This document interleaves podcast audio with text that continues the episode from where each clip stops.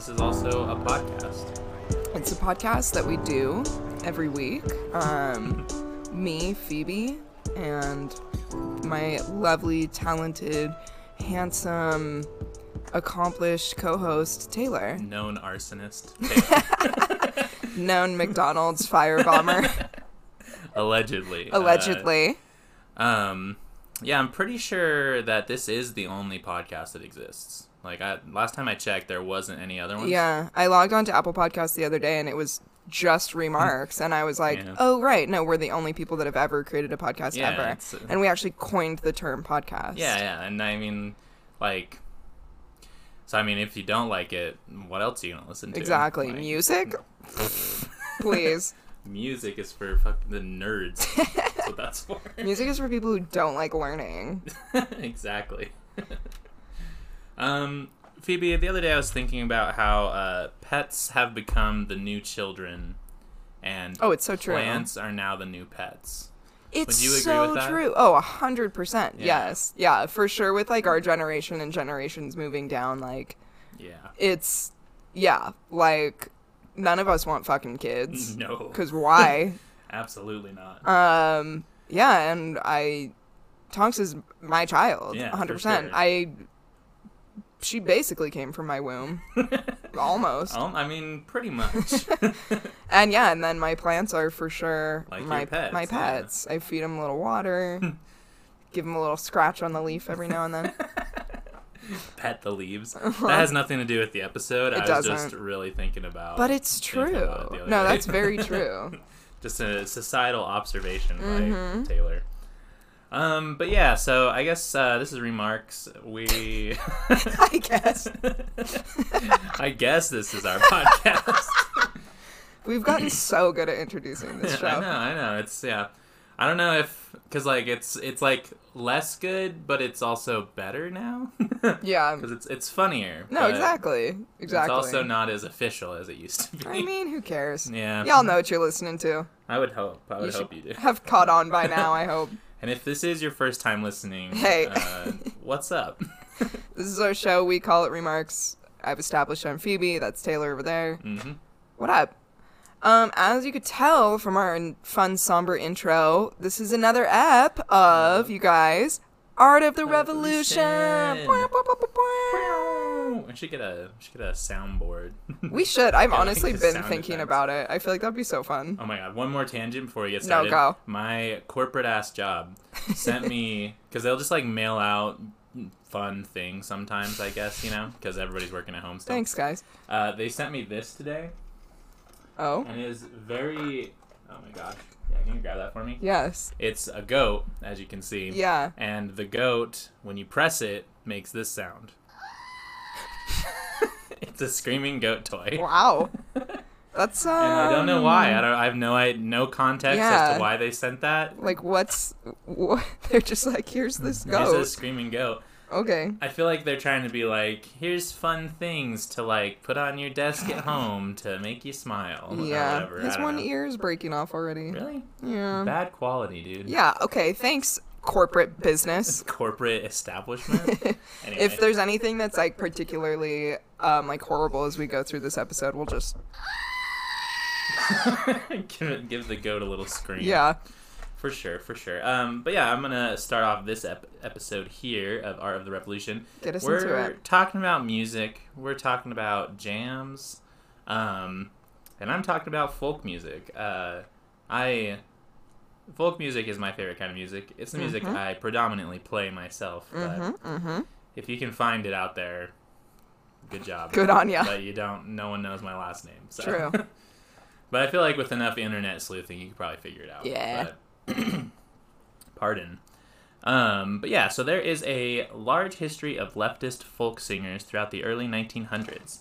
Um, folk music was widely regarded as the people's music for a long time. Obviously, we've kind of lost that, and you know, there's a a whole episode to be had in like what happened to country and folk music after So like true. 9/11. So true.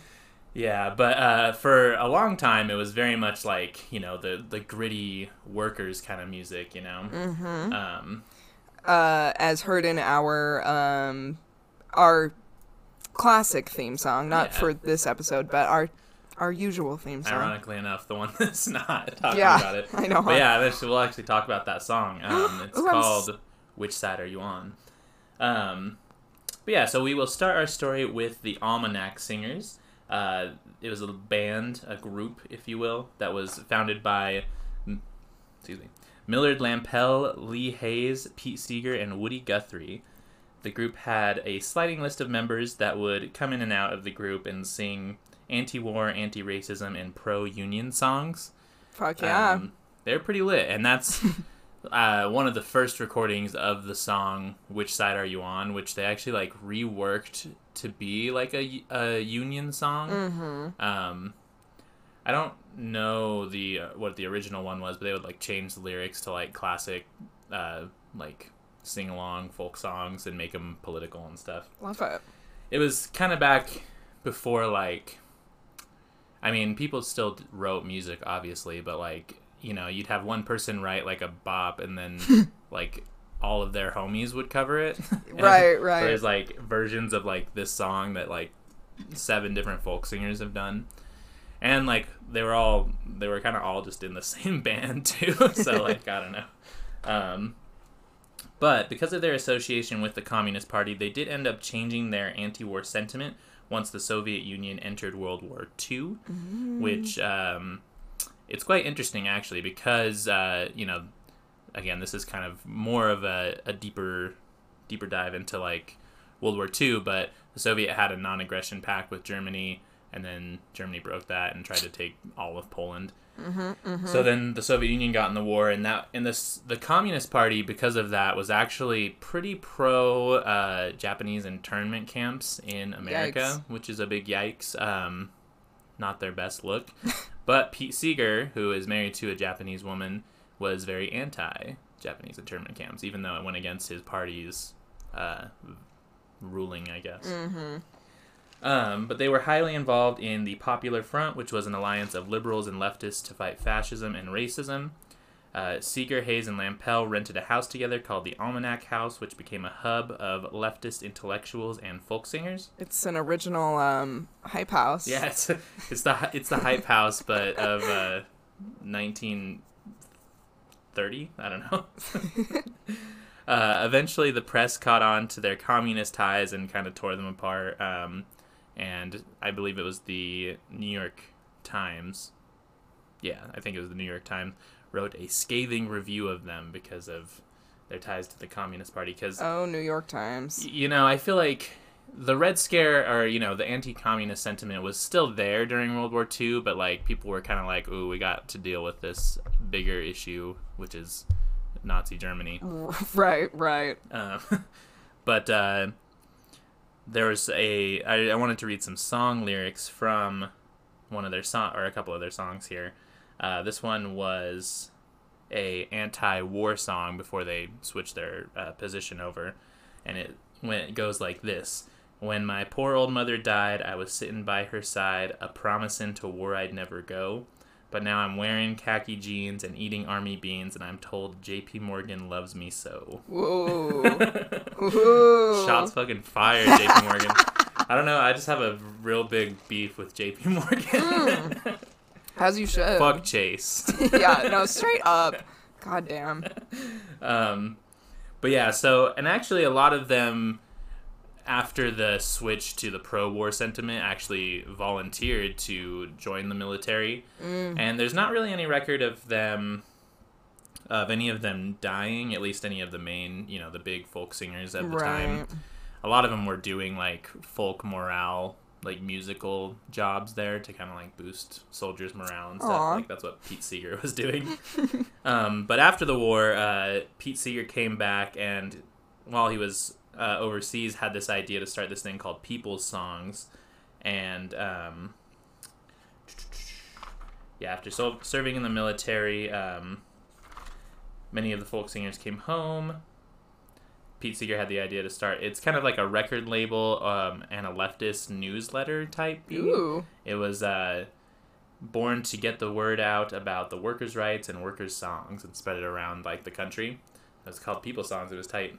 Love it. They had like a little news newsletter that they would ship out to everyone.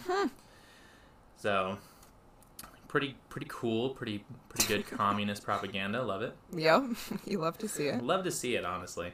Uh, as the government began to crack down on the Communist Party approaching the Red Scare, the House Un American Activities Committee, or HUAC, which is the actual name, it's not House on Un American Activities Committee, it's just the House Un American Activities Committee, Hmm, okay. began to crack down on the singers and people's songs went bankrupt after supporting presidential candidate Henry A. Wallace.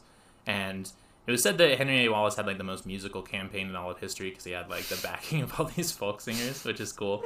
But even Henry A. Wallace, who was like the progressive candidate at the time, was still like anti-communist. Yeah, I mean, that checks out. Yeah, especially like after the war when like the Red Scare Yeah. and the Cold War is kind of ramping up. Um, Pete Seeger, Ronnie Gilbert, and Lee Hays and Fred Hellerman as well formed the Weavers in 1950. Uh, they had a promising future, but lost it all due to communist allegations because of blacklisting. And their songs were not allowed to be played on the radio, and they could not book performances, Love it. which is cool. Yeah. It's like, I mean, just all throughout like American history is just like, it's like uh Salem witch hunt type vibes. Like, oh, you seem communist at all? It's over. Exactly. You're like talking about everybody should have a bed. Oof. You're banned You're not. from. That's not hateful enough for our country. yeah. Oh, it's it's pretty pretty bad, and especially because like for a country that like bills itself as like the free speech capital of the world, Mm-hmm. it's like the government sure has fucked with a lot of people just trying to have free speech. Genuinely. But it's only ever the left. They never really care No, if the right says things. That's why 4chan still exists. Honestly, ugh. What a fucking hellhole. Oh my god. I hate it. It's horrible. the worst. Anyway, um, so basically, the Weavers uh, were no longer allowed to be a band, which rip. Um, and a lot of the like Weavers songs were kind of just the older songs redone, and Mm-hmm. they had a couple other ones that they did, but again, there was like a lot of covering that was going on at this time. Um, there is one story of Woody Guthrie uh, when he was living in a psychi- psychiatric institute because he actually had Huntington's disease. It's, it's Huntington's something. I, I have it later in my notes, but it's like a degenerative brain disease. Right. So he was in a psychiatric institute, and he stated that here he could stand on tables and yell about communism, and no one would try to kill him or something like that. Which is very funny. Um, I wanted to read some other lyrics. This is from a song that Guthrie wrote called "Tear the Fascists Down." Oh, hell yes. Yeah, it's a good one. Uh, so I thank the Soviets and the mighty Chinese vets, the Allies, the whole wide world around. To the battling British, thanks. You can have 10 million Yanks if it takes them to tear those fascists down.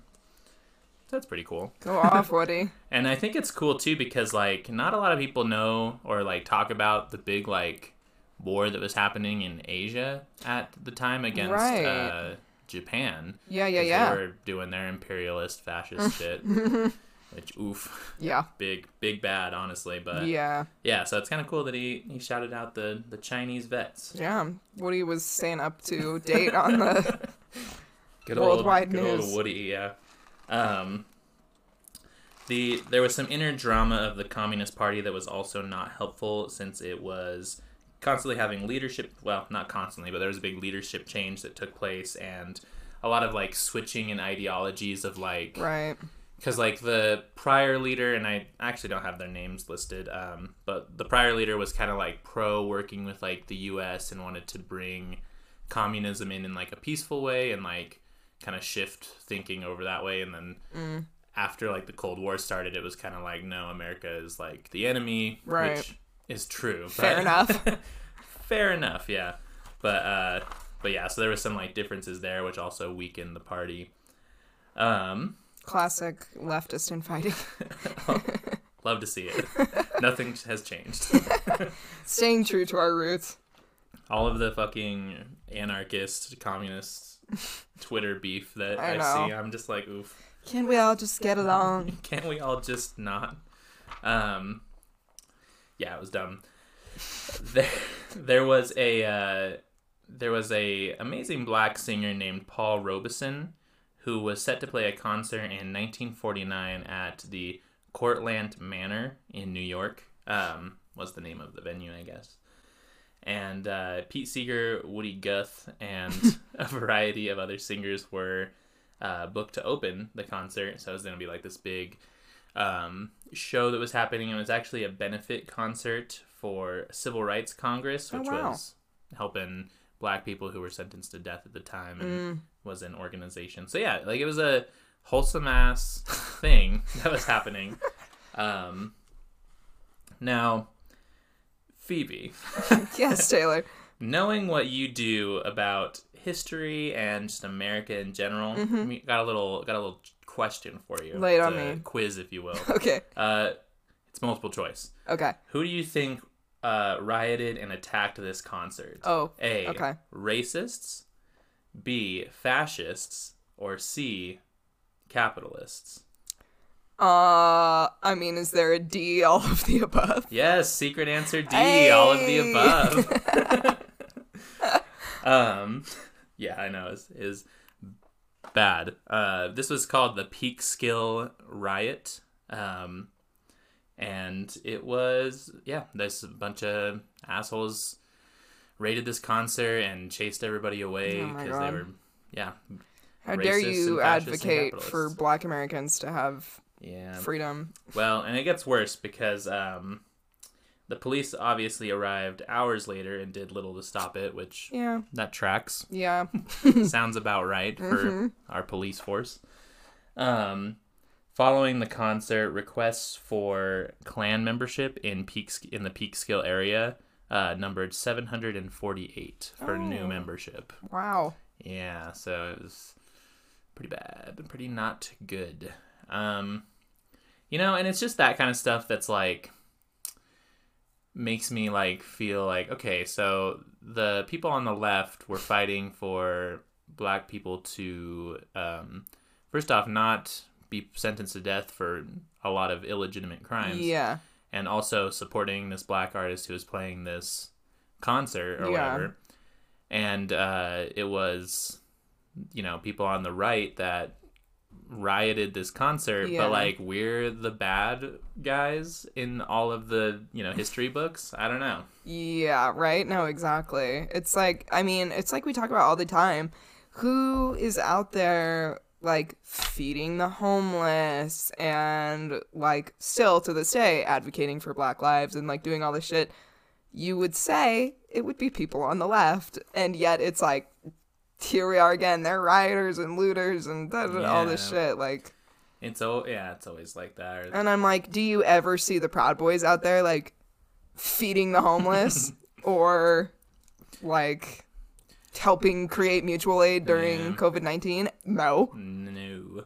Well, and that's what's just like I guess so funny about it. It's like because if like if your ideology is capitalism, then it there's a point where you just have to like be okay with people suffering. Like you just have to be Yeah. like, yeah, that's what happens. Like, yeah, like that's the bottom line. And I mean, people are in denial and or just don't know what capitalism actually is. yeah. and like it's like dude if you take four seconds to like look into what this is you will realize the basis of capitalism is profit off of people suffering It's true. And and not even to say that like because obviously there's gonna be suffering no matter what Well, because sure. we're just all humans. But like again, if you can minimize the suffering as much as possible. but tayler that's evil evil socialism True. Yeah, I forgot. I, I, I, you, you're right. jail jail time Straight to jail. yeah. So it's uh, it was bad. It was it was very bad. Um, you know what's not bad? Is it product and service? It's that it's capitalism. Cap- there's one thing that's good and holy and sacred in this world. It is capitalism. Yep, that's yep. That's what we were just saying. Like Right, thirty no. seconds before. Yeah, we were Yeah. just talking about how. Just, Capitalism has never hurt anyone. It's perfect. Cross that off your bingo card. yeah, right. oh man. Well, ad break.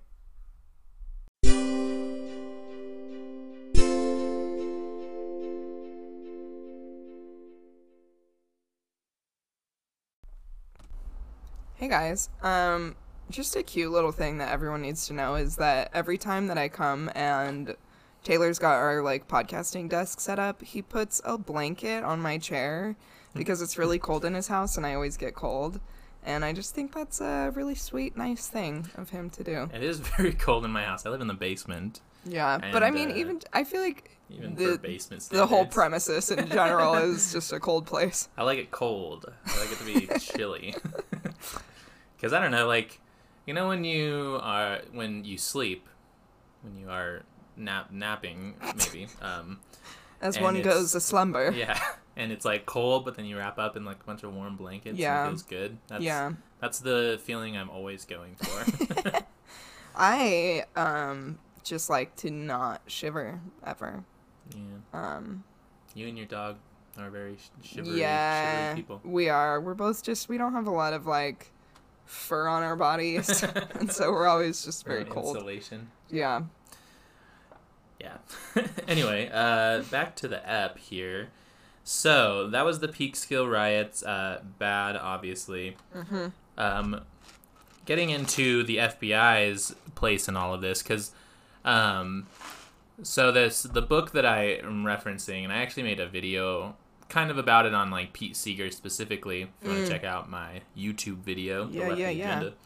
Um, but yeah, there's a book called The Folk Singers and the Bureau, which you actually got me for Christmas. I did. Which uh, I read it and it's amazing. It was so good. I'm so glad you liked it. Um, but yeah, so like the the author Aaron J. Leonard, I'm reading it off the book right there actually. um, Peep over at the bookshelf. he uh, he did the you know the Freedom of Information Act. Um, Yes. you can request documentation for from the government for anything. Mm-hmm. And what they gave him was like all these files on all these folk singers that the FBI kept because they were thought to be threats at the time Right. to national security. Um, Woody Guthrie was watched by the FBI up until his very last days, suffering from Huntington's chorea, Chor- chorea. I'm not quite sure how to say it uh, which again is a gener- degenerative mind disease. So ri literally, like he's intensely ill, and the, the FBI still has a file open on him that he's seen as like a threat Oh my to national security. he's like an old man in a mental mental institution with his brain slowly dwindling, and they're like, "Watch out for this guy." Watch out for that guy. Yeah. um, the singer Cisco Houston wasn't removed from the FBI's watch list until after he died from stomach cancer. Um, they were inquiring about him and found out that he died, and there was like a note, and it was kind of like in the book we were reading. They like the author didn't know if it was supposed to be like f- like a joke from the FBI because they were like consider removing from like a list or something like that. Post mortem. yeah. Oh my God, like, consider. not considered a threat. Consider removing from the list or whatever. Oh my so God. it's like, yeah. I and again, I don't know if it was like a joke, um, but The yeah. FBI is so ridiculous. FBI sucks. The FBI sucks so much ass. Only FBI agent I stan is Fox Mulder. Yes. That's because he's fucking stealing airplanes. Yes. He's hijacking ferries. He's proven there's aliens out there. Uh, He's out there looking for the truth. I want to believe. Anyway, um, in 1952, uh, Pete Seeger testified at HUAC, in front of HUAC, and uh, didn't rat out his friends, did his uh, Fifth Amendment right to not self incriminate. Oh yes. And uh, it they didn't buy it, though, and he was actually held in contempt of court and was blacklisted. He was exonerated in 1961, uh, but was still blacklisted, of course. But so he was and I'm pretty sure he, uh, yeah. So after they like served the the conviction or um, the contempt of court, was around like 1958 to 1959 in Mm. that area. So there was like a good three, two to three years that he would just like didn't know if he was gonna get put in prison Jesus Christ. uh, because he wouldn't like yeah wouldn't rat out his friends. But A the lot right of- to like a speedy trial. Yeah, um, and a lot of the other uh, a lot of the other folk singers, like there was a few that would just flat out deny it. Um, obviously, there was some that turned and you know, um, not only folk singers but Communist Party members that would like eventually ended up pointing the finger at Mm. other people that were in the party. Um, Alan Lomax uh, was ran out of the country by Congress and right wing magazine Counter Strike God because of the. Red Scare and was just scared he was going to get put in prison. Right. Um, That's good. That's uh, so glad that this is the way our country runs. land of the free, baby. Fuck. Which yeah. again, it's just like which in my story the FBI is fucking involved as well. It's like why are is the FBI wasting their fucking time on like musicians? It's like don't y'all have Yeah. anything better to focus your time and Don't energy y'all gotta on? like stop bomb threats and Yeah, stuff. Like something like Christ. that. Yeah. Actual terrorism? But it's cool because we pay for it, so Yeah. you know it's fine. anyway, this is my favorite part. Um, we're gonna go through the number of pages that the FBI actually oh, awesome. kept on these folk singers, um, and this is just the ones that they were willing to release, which is probably most of them at this point since it happened a long time ago. But um, there could still be classified ones that are not available. Wow. Um, but yeah, so the- folk singers here, uh, Oscar Brand had 248 pages kept on oh him. my god. Richard Dyer-Bennet had 63. Agnes Cunningham had 134. Um, Woody Guthrie had 593. Lee Hays had 302. Millard Camp- Campbell Campbell had 399. Cisco Houston had uh, 285. Here's where it gets crazy. Uh, Pete Seeger, our boy, he was Mm-hmm. one of the more act- most active ones, obviously. 1,761 Oh, pages. My god. Paul Robeson, the, Ah, yes. the concert singer, the, the black singer there, uh, 2,976 pages. No. and it's like what is even what is in there? How much I, like what are you really writing about? He wrote a song where he said war is bad and that takes up like 500 pages. activist doesn't want black people to be killed. like, what? Got to It's- keep an eye. It's so it's so stupid. It's so dumb. I mean, it's terrible, but like, it's just I don't know. I guess it's just funny because the FBI is a bunch of clowns. They are. It's they waste so much time on stupid shit. Got to keep an eye out for folk singer instead of Selena. Selena. yeah, I. It's it's wild. Uh, I definitely recommend that book, um, and also that video that I posted because it's all good stuff. And a lot of these folk singers actually did, you know, go on to do a lot of activism. Like I know Pete Seeger, uh, he was very involved in like the cleaning up of the Hudson River and had like a lot of uh, stuff do around that. So again, just like activists for the rest of their lives. Yeah, um, like actually good people. yeah, like just good people. this is uh not and it. I mean, and you know, there's definitely singers and people that are celebrities that are activists nowadays, but Sure. uh, it's a little bit different too, though. Yeah. to to have to have fame, you know, there is at least has to be some kind of like buying into rich culture in a way. At least it seems a lot of times these days. but-. Yeah. It just doesn't hit the same as it did in the 60s. just didn't hit so good in the 60s. but yeah, uh, one last thing I didn't write down uh, Yes. that I was thinking about when while I was talking was uh, when Pete Seeger got approached by the FBI, he was like dropping his kids off at school, and like these two dudes in suits, like Men in Black style, oh came Oh up and were like, "We want to talk to you," and they like conducted an interview. So he wasn't under arrest, but it was like an interview or whatever. And it's just like the the guy's just dropping his fucking kids off at school. Like Yeah. you're such a FBI is just a bunch of assholes. the Like, audacity yeah. and it's so dramatic like they act like I, it's like they show up in suits like they i don't know they fucking act like they're like stopping the world from ending Yeah. or something it's like bro this dude is just like singing songs about everyone having rights yeah, singing songs about joining a union and like feeding the hungry. Yeah. and s- singing together. Like god you know, forbid. Oh, oh God. put that man in prison yeah. Anyway, uh, yeah, that's uh, that's a little little overview of the folk singers. beautifully done Thank you. love it well uh should i take the reins Oh, please do. All right. Well, today I'm going to talk about possibly one of the most popular anti police songs and certainly one of the most controversial, um, which is Fuck the Police by NWA, Woo! a song we all know and love. Pew, pew. I gotta know all the lyrics to it. I think we all we all should. We all should. Proposition for a new national anthem is Fuck the Police truly. by NWA. Hand Um, on your heart. Yeah, hand over your heart. Eyes up to the hammer and sickle flag. Yeah. So, Fuck the Police by NWA has, of course, been an anti police anthem since it came out on their album Straight Out of Compton in 1988.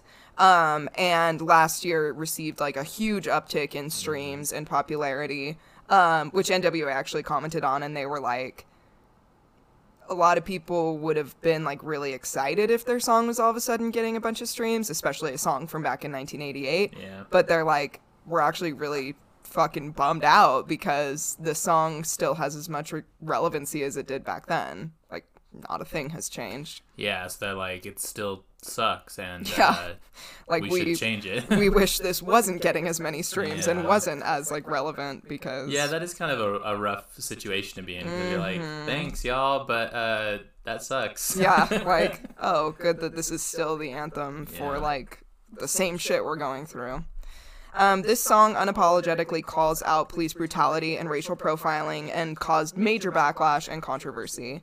Um, so I'm going to start by breaking down some of the lyrics to highlight why this song created such an explosion and to detail the very profound revolutionary aspects of this song.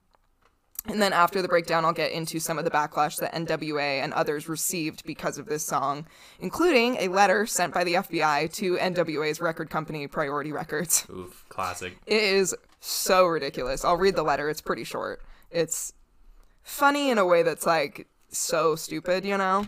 FBI more like FBI even bothered. Am I right? More like federally investigate yourself some bitches. I just started investigating some bitches.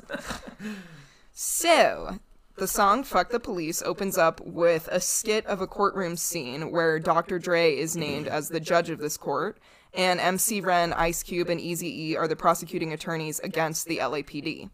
In the verses, they lay out the ways the LAPD profiles and beats black people simply for being black. Um, the LAPD is a notoriously violent police department. There's a million stories about Yeah. the insanely fucked up shit that they do to this day. Fuck the LAPD. Fuck every police department, but the LAPD has just special Like, sauce. yeah, a special, especially fuck you. Um, uh, and they are infamous, of course, for the beating of Rodney King in 1991, which sparked the LA riots um, when the officers who were guilty of beating Rodney King were acquitted of beating him for no reason. So, um, in the first verse, Ice Cube is asked to, to take the stand and starts it off with his iconic line, Fuck the police, coming straight from the underground. this line is so fucking powerful for so many reasons. Um, but one of the biggest being that this was the first time that the words fuck the police had been so boldly and plainly stated in a rap song before. Other anti police songs had alluded to it, but they'd never straight up said, like said it. fuck the police. Just Hate them. in bold. Um, the straight from the underground part comes from Ice Cube being a part of like the underground rap scene Yeah. and the like how the underground rap scene was talking about police brutality for a long time. So when he says "fuck the police" coming straight from the underground, he's talking about here I am coming up out of the underground saying this in your face.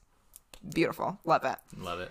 Um, the next line, not the next line, but one of the other lines from Ice Cube says, Beat a police out of shape, and when I'm finished, bring the yellow tape to tape off the scene of the slaughter. Ice Cube is explaining how he would beat a police officer so badly that he would kill the officer. Um, the yellow tape part is obviously referencing yellow tape used at crime scenes. And this line was obviously controversial because of the direct speech about straight up killing police officers. Murdering a police officer. Yeah, Yeah. which claps to Ice Cube. um, and it was lines like these and fuck the police that caused the pro clutching reaction from the public. Oh no. oh no, killing police who've been killing black people Yeah. for centuries. Um, in another Ice Cube line, he says, And when I'm finished, it's going to be a bloodbath of cops dying in LA. The violent ways that the members of NWA detailed beating and killing police officers in this song was used against them to label them as a violent cop hating group, which, like, good for them. Yeah, and it's like again, it's it kind of goes back to like uh our violence is cool and good episode. You know, Yes. it's like yeah, it's violent, but like to say that uh what the police weren't doing or were doing to the black population like that was just as violent Exactly. if not i mean i would say worse Yeah. because they were literally using institutes of power like exactly. so i mean check check yourself before you're gonna call something violent Exactly. And yeah, it's like it's that tipping point of like, well, how long did you think it was going to be before people were going to turn around and start saying, maybe we should start killing these guys back? Like, Yeah. how long did you think that this was going to go on for before, especially a black rap group was going to say something like this? Um, so of course, because of these like violent lyrics, um, the press and the media was like painting them to be this violent anti-cop group and they were ignoring the rest of the very true lyrics of this song that pointed out the centuries-long mistreatment of black people by the police the beatings the murders the profiling and of course the capture and enslavement that was protected by plantation overseers who then became our modern police force it's like they just look at the part where they talk about killing instead of looking at the part where they're like hey This happens because cops are racist I'm black. Yeah. yeah. Another Ice Cube line says, Searching my car looking for the products, thinking every N word is selling narcotics. This is an obvious connection to the profiling of black people and the assumption by police that every black person must be a drug dealer. Um, and this line also describes the frequent, frequency at which black people are pulled over and have their cars unjustly searched on the assumption that drugs must be in this vehicle. Which there's another line in here that talks about, um, like having pagers and that was another way that cops would use to profile black people was like any black person they saw with a pager because pagers at the time had been used to by drug dealers to like communicate with their clients um but also it was like the 80s and so Yeah. lots like, of people, had just pagers had pagers to also talk with their friends. yeah and so but yeah but they would like profile any black person that had a pager because they're like must be a drug dealer um and so this line the they think that every n-word is selling narcotics reminded me of a similar line in the song sound of the police by KRS-One that says you claim i'm selling crack but you be doing that which by the way fucking love that song is so good oh my god every line is like woof. But this line is obviously referencing how officers will profile black people as drug dealers when in reality it was the CIA who trafficked crack cocaine into America and specifically introduced it into yeah, black neighborhoods. Love love a good CIA. Ugh. If your if your organization has a uh, three letter acronym, fuck you. Yeah, you're no good. I'm just. I guess that's not true. I was just Yes. At, a, like PSL thing the other night, but That's true. We do love the PSL, but oftentimes we see these three-letter acronym organizations really, uh, really, not being good. shitty. Yeah. um. So, yes, yes. Um. I will go into a couple more lines, more by Ice Cube. The Ice Cube verse is just so good. Yeah. Ice Cube, he kills it. Yeah, Ice Cube in general, just love Cool the guy. love the guy. Um, but before that, we will. Uh, you know what? Uh, Do an ad. yeah, I was it, uh, gonna try and make a funny transition, but it wasn't working. It's it's all right. It's all right. Uh, Ads. Ads. Products.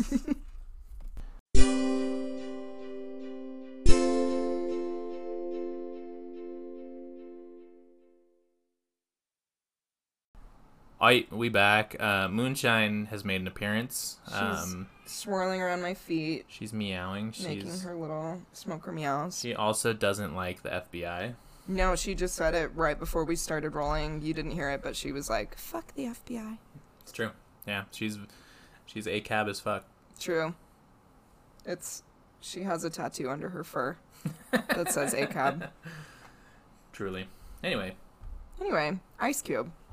So, in the next line, um, Ice Cube goes on to point out how black police officers were not innocent of violence against the black community, with the line that says, But don't let it be a black and a white one, because they'll slam you down to the street top, black police showing out for the white cop.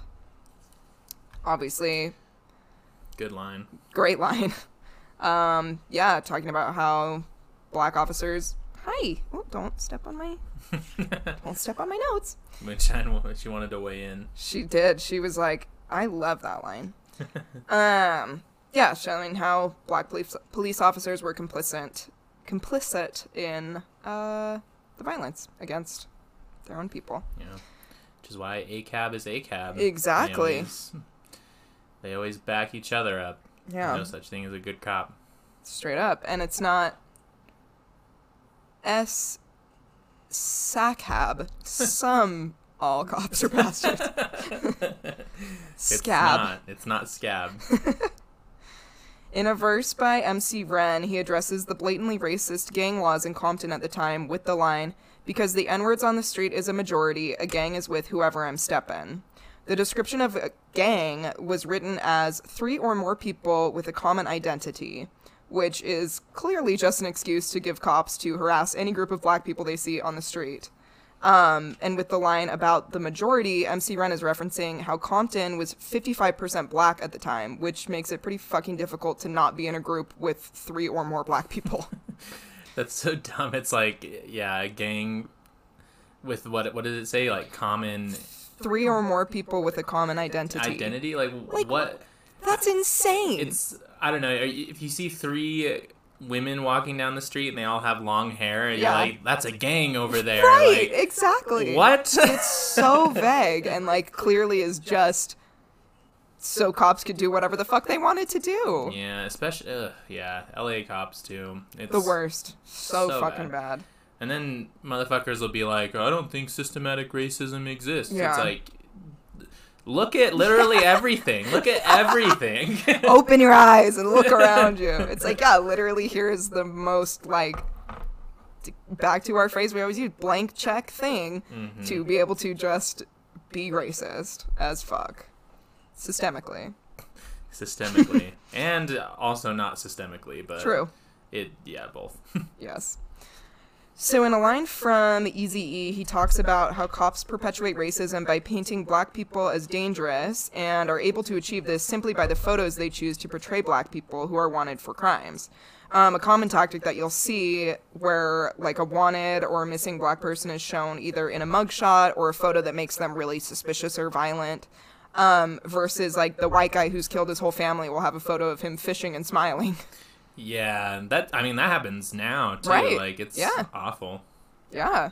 Um, and that Easy E line says, they pull out my picture with silence because my identity by itself causes violence. At the end of the song, the courtroom skit continues with Judge Dr. Dre sentencing the officer slash LAPD on trial of being, uh, it says, quote, guilty of being a redneck, white bread, chicken shit motherfucker. Facts, facts. Iconic. Also, that line, uh, Eazy-E's line, where he's like, "My identity in itself causes violence." Hard. That's just a Mm-hmm. Oh my god, line. this whole song. After this episode, go listen to some great folk songs and go listen to "Fuck the Police" by N.W.A. if you're real, if you're real unhinged, you listen to them like back to back, Yeah. which would be wild. Make a playlist that's just like folk song, N.W.A. folk, Folk song, song. Sound of the Police. It'd be a fun afternoon for you. I think so. I think so. So the cop responds to this charge of being a redneck white bread chicken shit motherfucker by revealing his undeniable racist proclivity and yells, Fuck you, you black motherfuckers. Classic. Yes. Revealing and concluding the song with the underlying truth of all police departments, which is just that they are racist. They are built as racist institutions. Exactly. So, moving into the backlash that NWA faced over this song. Um, because of the boldly anti cop lyrics of this song, many police officers would refuse to work events where NWA was performing Fuck the Police live, which is just so bitchy. so petty. Like, you guys are pussies. we don't want it. Yeah, They said mean things about us. exactly. God.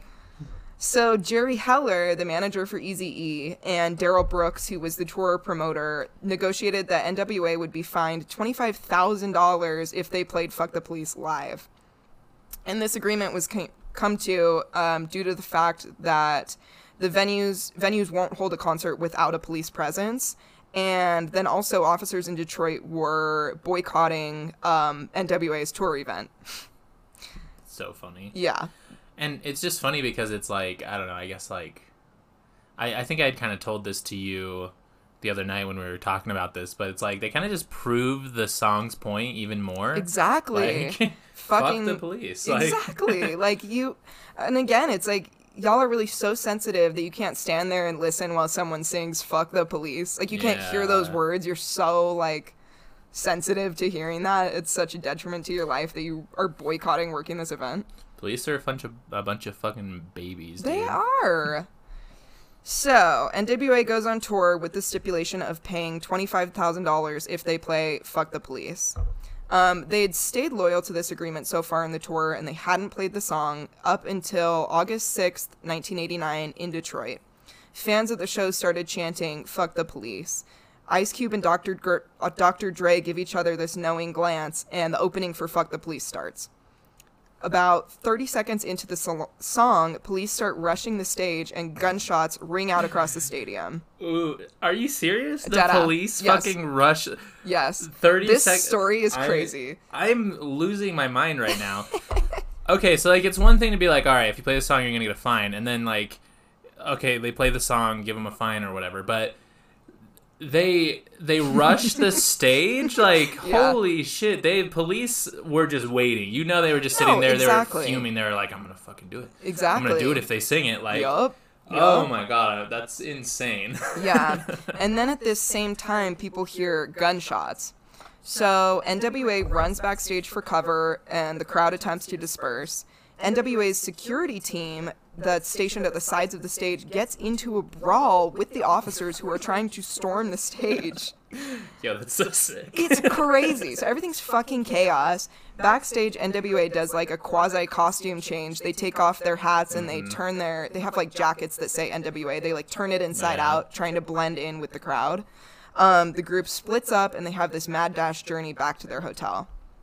The cops break backstage and they just start fighting whatever rappers are still there. jeez Yeah, which happened to be LL Cool J. Um, there was a couple others, but they Yeah, ll cool j Yeah. So- so the they story just gets more wild no, it's bananas. So they break into LL Cool J's um like dressing room or whatever Mm-hmm. it's called. And according to Atron Gregory, the group's tour manager, he says, quote, LL's bodyguards were fighting the police. I mean, yeah, if you're like, if your job is to protect LL Cool J, I and mean- the cops are coming to kick his ass, like Yeah. you're gonna fight. And it's LL Cool J. Yeah, so like- like, yeah. I'm not. If I was LL Cool J's bodyguard, I would punch anyone in the face. Like Straight I would up. get my ass kicked for sure, but Yeah. like I would, I would defend LL Cool J with my life. Absolutely. Lay my life down for LL Cool J. I would take a bullet for LL. Hello. Hello. So, back at NWA's hotel, Gregory sets the group up with a briefcase full of cash and plane tickets back to LA. The group gets on their tour bus and they were attempting to cross into Canada, um, like just in case some crazy shit went down, which Yeah. some crazy shit was going down. Um, but the police intercept. I'm gonna hiccup. The group is removed from the bus, rounded up, and cuffed. But once they were cuffed, the police begin chatting with the rap group about like local sports and their kids who were fans of NWA. Like they're just like casually chatting with them. And Ice Cube says, quote, they corralled us, arrested us all, and they all they wanted was some damn autographs for their daughters and sons.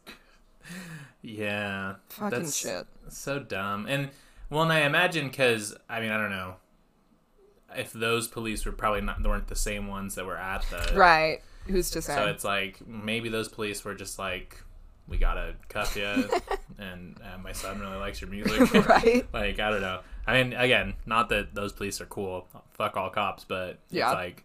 I assume they were different groups of police officers. Right. It sounds like the other ones wanted to physically assault NWA. yes. they were a little preoccupied trying to punch LL Cool J in the Yeah. face.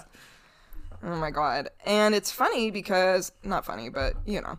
In 2016 when NWA returned to perform a show in Detroit where they did play Fuck the Police, they had police escorts to the venue.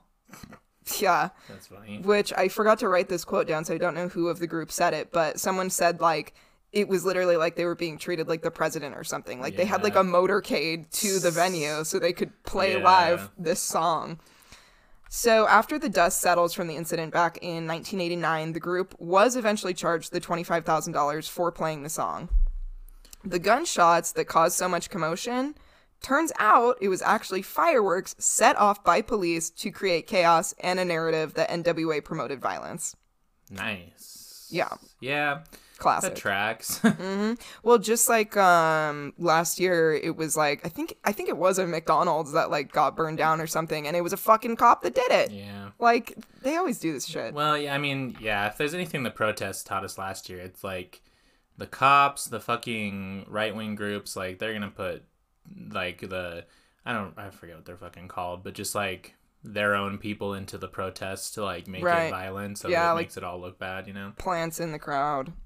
Which like again, and I'm not even saying because you know there's leftists that are violent and Sure. need to be for certain situations, but Mm-hmm. um, but they always try to like frame the narrative like, you know, the police were just standing there politely, and then the leftists ran up with them with spears. uh, you know, Exactly. like it's always some bullshit like that. Exactly. So, um, another crazy story of fuck the police causing law enforcement to do almost cartoonish antics is when the FBI sent a letter to NWA's record company, Priority Records. Milt Ulrich, um, he was the FBI agent who wrote the letter. He insisted that this letter reflected the entire bureau's feelings toward the NWA hit. Um, and the NW- NWA's manager, Jerry Heller proposes that this letter was not actually the opinion of the entire FBI, but was actually only the opinion opinion of Milt Ulrich, who Heller described as quote a single pissed off bureaucrat with a bully pulpit. Yeah, I mean, that's usually how it. I feel like maybe not usually, but I again because I feel like the FBI it's a big ass organization with lots of things that they do. Like, there's always got to be like one person that's like this song that we're getting mad at that 13 year olds listen to. we this this is the biggest thing we need to worry about and everybody's Right. like i'm trying to solve a double homicide over here like what the fuck you mean Yeah, but this one dude's like, I got the time to write a letter to NWA's record company, so I'm gonna do it. So the letter reads, um, it's addressed to Mr. Gui Manganiello. Sorry to Gui, I don't know how to pronounce your name. Anyway, it says a song recorded by the rap group NWA on their album entitled Straight Out of Compton encourages violence against and disrespect for the law enforcement officer who has been brought oh fuck sorry. I i couldn't get like the actual text of this so i just have a photo. It's very small. Oh. Okay a song recorded by the rap group NWA on their album entitled Straight Outta Compton encourages violence against and disrespect for the law enforcement officer and has been brought to my attention. I understand your company recorded and distributed this album, and I am writing to share my thoughts and concerns with you. Advocating violence and assault is wrong, and we in the law enforcement community take exception to such action. Violent crime, a major problem in our community, reached an unprecedented high in 1988. 78 law enforcement officers were feloniously slain in the line of duty during 1988, four more than in 1987. Law enforcement officers dedicate their lives to the protection of our citizens, and recordings such as the one from NWA are both discouraging and degrading to these brave, dedicated officers. So they're saying they got their they got their feeling they they got their feelings hurt by the song. literally, literally. What if uh so hear me out. What if um if this letter was sent in today's time, Mm-hmm. it was like an email. What if they hit him with the uh the no heart back? I I pray that that is what NWA would do. they would send they send it back just like no No, heart. heart. to conclude the letter, it says Music plays a significant role in society, and I wanted you to be aware of the FBI's position relative to this song and its message. I believe my views reflect the opinion of the entire law enforcement community. Sincerely yours, Milt, Milt Ulrich. Okay. Yeah, sounds like a fucking nerd. Thanks, Milt. God. Um, Ulrich admitted that he had never actually listened to the entire song, but he had read the lyrics. All right, Ulrich. Cool. Cool. It's like he couldn't bear to get through the whole thing. yeah, Oh my god. that devil music. exactly. Um, so after this letter was released to the public, the FBI actually had to release a statement saying that they were not attempting to censor NWA. Yeah, because I mean, it was like, because that's pretty like straightforward to be Yeah. like, hey, we don't like this. Uh, please don't. Yeah. Because I mean, even with like the folk singers, like the FBI, you know, they were they like cracked down on them under the guise of like you know national security from communism. Mm-hmm. But like they didn't say like don't play your songs because Yeah. You know like they were doing that kind of shit behind the scenes. But that's pretty like straightforward to just be like, Yeah. we don't like the song, don't play it. Yeah, it's like this song promotes violence against law enforcement. Um so Danny Goldberg, who was a representative of the, of the Southern California branch of the ACLU, criticized the letter saying, quote, "It is completely inappropriate for any government agency to try to influence what artists do. It is completely against the American tradition of free speech, remember that from earlier, you guys? Mm-hmm. And government non interference for government agencies to criticize art because such criticism carries it with an implied threat. Yeah, I think that's absolutely true. Yes. So Milt Ulrich retorted, saying he meant no threat to artistic freedom with that letter, and that, quote, My intent was that those representatives for the licensing, distribution, and publishing of the record would have the benefit of knowing the facts of police violence after that it becomes their business what to do. But to communicate that was appropriate. Come on. I guess so. Like, I mean, I guess it would have been different if it was just like a dude writing in, being like, "Hey, Right. uh, do you know these facts or whatever?" But like his statements being like, "The this opinion is shared by the whole bureau." Right. It kind of just gives the vibe that you're threatening them. like- Exactly. and it's a, literally a, an official FBI letter. Like, yeah, that's pretty fucking threatening. yeah. I don't know. Oh my god. As like you said, Tayler, this entire incident only serves to prove NWA's entire point illustrated in Fuck the Police. That the targeted and unnecessary harassment, the attempts to portray black people as dangerous criminals, and the move to silence the voices of the black community when they share stories of racially motivated violence at the hands of police. Yeah, Just that's how it be. proves that entire point that you went to the great lengths of sending an official FBI letter about your hurt feelings over this song. Yeah. Well, and it's so interesting how um, I guess just culture. This isn't really necessarily the FBI, but uh, how like culture will always target out the you know a specific group that they don't like for or you know or a, a rapper they don't like. I'm thinking like Lil Nas X with all the criticism he gets. And this isn't again from the FBI, but like just because he's like a black gay rapper, you know, and it's like they just find like the one instance of the person they don't like, and they're like, well, this is bad because of this, and it's like, Right. s- don't listen to it. I don't know. Right. Like- well, I mean, the dude literally had to go on trial for fucking shoes. yeah, it's like, and as if like there isn't so many other things that people could, you know, the police could be worrying about, yeah. but it's like it just makes it clear that like there's still a lot of bias against not only Mm-hmm. Black people but you know gay people Mm. Yeah. all the all the minorities. A hundred percent. Um, Ice Cube had this to say about this entire ordeal. Quote, it was all kinds of forces against us. It didn't crack us, break us, turn us into punks. It didn't make us bite our tongue. It just made us stand up even more. And that's powerful. Hell yeah. Fuck yeah, Ice Cube. Ice Cube's sick. He is also, sick. are we there yet? Dope movie.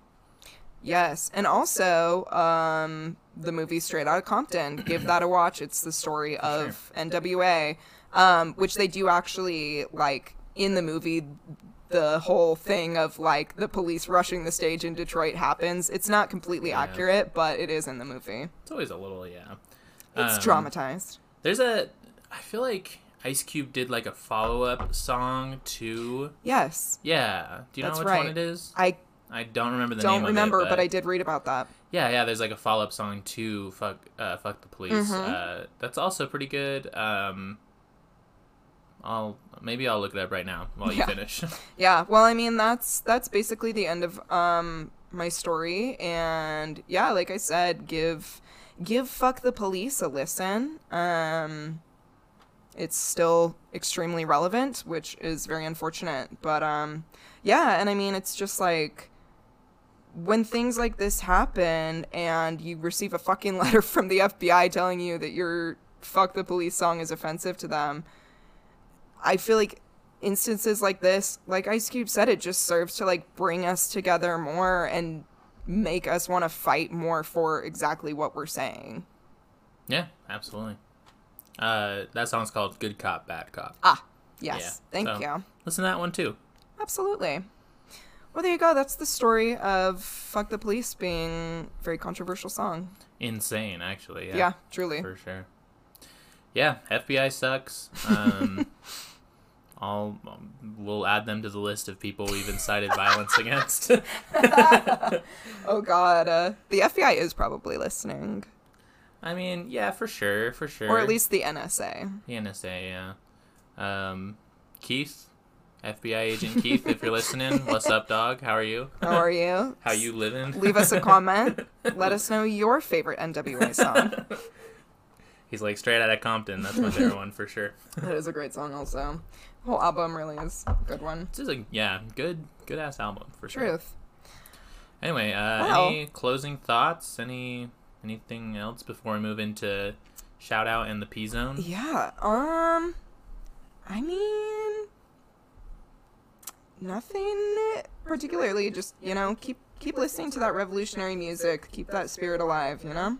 Yeah, art is like a huge way to. I mean, you know, there's a reason, like I was saying, that like the military had the folk singers like be Right. singing songs. Like it builds morale, it builds spirit. You know. Yeah. Like, I love listening to like song, you know, folk, uh, leftist folk music. It always gets me Mm-hmm. uh, jived up. I guess. totally. Well, and I mean, like, f- like we were saying, "Fuck the Police" serves as an anthem to this day. It was like widely played at a lot of the protests last year, and it's it serves as this revolutionary anthem that plainly states why we're out there doing what we're doing.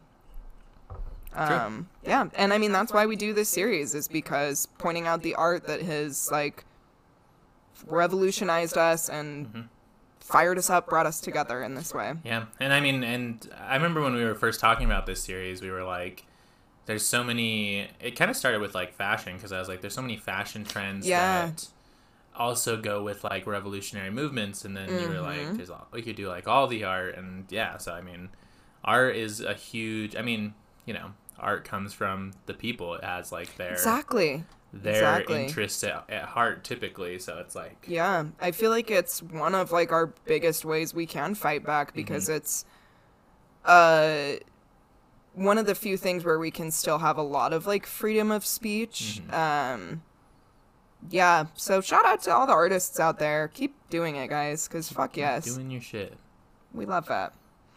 All right. Well, for our shout out game, um, last week, of course, was our interview with Justin about growing up in the LDS church slash cult. um, and our commenter was Livy Lou 25, and they said, Yes, finally someone talking about the handshakes. I remember my grandpa teaching me the last one, which um, was talking about the like Masonic handshakes that the LDS Yeah. basically just like weird stole. Yeah, which the the last handshake that was on this little picture that we posted was called the lion's paw and it's like you do basically like the um what The is Spock that like thing? yeah the Spock hands and then like shake hands like that and wrap your fingers around the opposite person's wrist. yeah, I don't like that at It's all, real but- fucking weird. Although I am gonna start only shaking hands that way. I think you should or Yeah. the Ninja Turtle handshake which is like kind of similar. Yeah, kind of the same thing because they only have three fingers. Right. So they kind of have to do the lion's paw. Oh my god, the Ninja Turtles are part of the Freemasons. Let's start that I mean, rumor. I've kind of always suspected it. I mean, their dad was that like rat guru guy. and, True. I mean, he kind of had just Freemason written all over him. You're so right. Um. Anyway, uh, I think it's your turn for a shout out game. Yeah. Question. Um, I for a shout out game, just leave us a comment what your favorite like revolutionary song or artist is. Um, yeah, and we'll give them a listen. And honestly, I feel like whoever comments, as long as there's not like a thousand, we'll we'll shout them all out because the more the better, you know. True. Yeah. Well, and we'll you know if you have any uh, good recommendations, we'll shout it out. so. Absolutely, yeah. Let us know. True. I mean, we only ever get like what max four comments, so it's like we can probably still. handle that. If something crazy happens and all of a sudden we just have like this flood of comments Just goes out like overnight. Our Mm-hmm. podcast blows up. goes viral, that would that would be really That'd be cool, really cool. you. Tell your friends. Tell your friends. Uh, leave us a review on Apple Podcasts yes, now. please do. Tell say we're cool and good. Yeah, cool and also good. Yeah. My therapist did listen to the podcast, so hi therapist if you're listening to this one. Shout out. Thanks for all the hard work you do for me. That's sick. Therapy is rad, and if you go Yes. to therapy, good for you. Yeah. That's awesome. Yeah, if you have the ability and the accessibility to do it, it's some good shit. If you have the ability to go and you think you need to, but you don't currently, you should uh, look into that. Yeah. Yeah, hit us up for some recs if you want. Yeah. I'm sure I have a few people I could shout out. If And... you're in the Salt Lake Yeah, area. yeah, yeah, yeah. Anyway, I don't know any therapists in Florida. I'm sorry. I know one. We we were BFFs. Just kidding. I don't.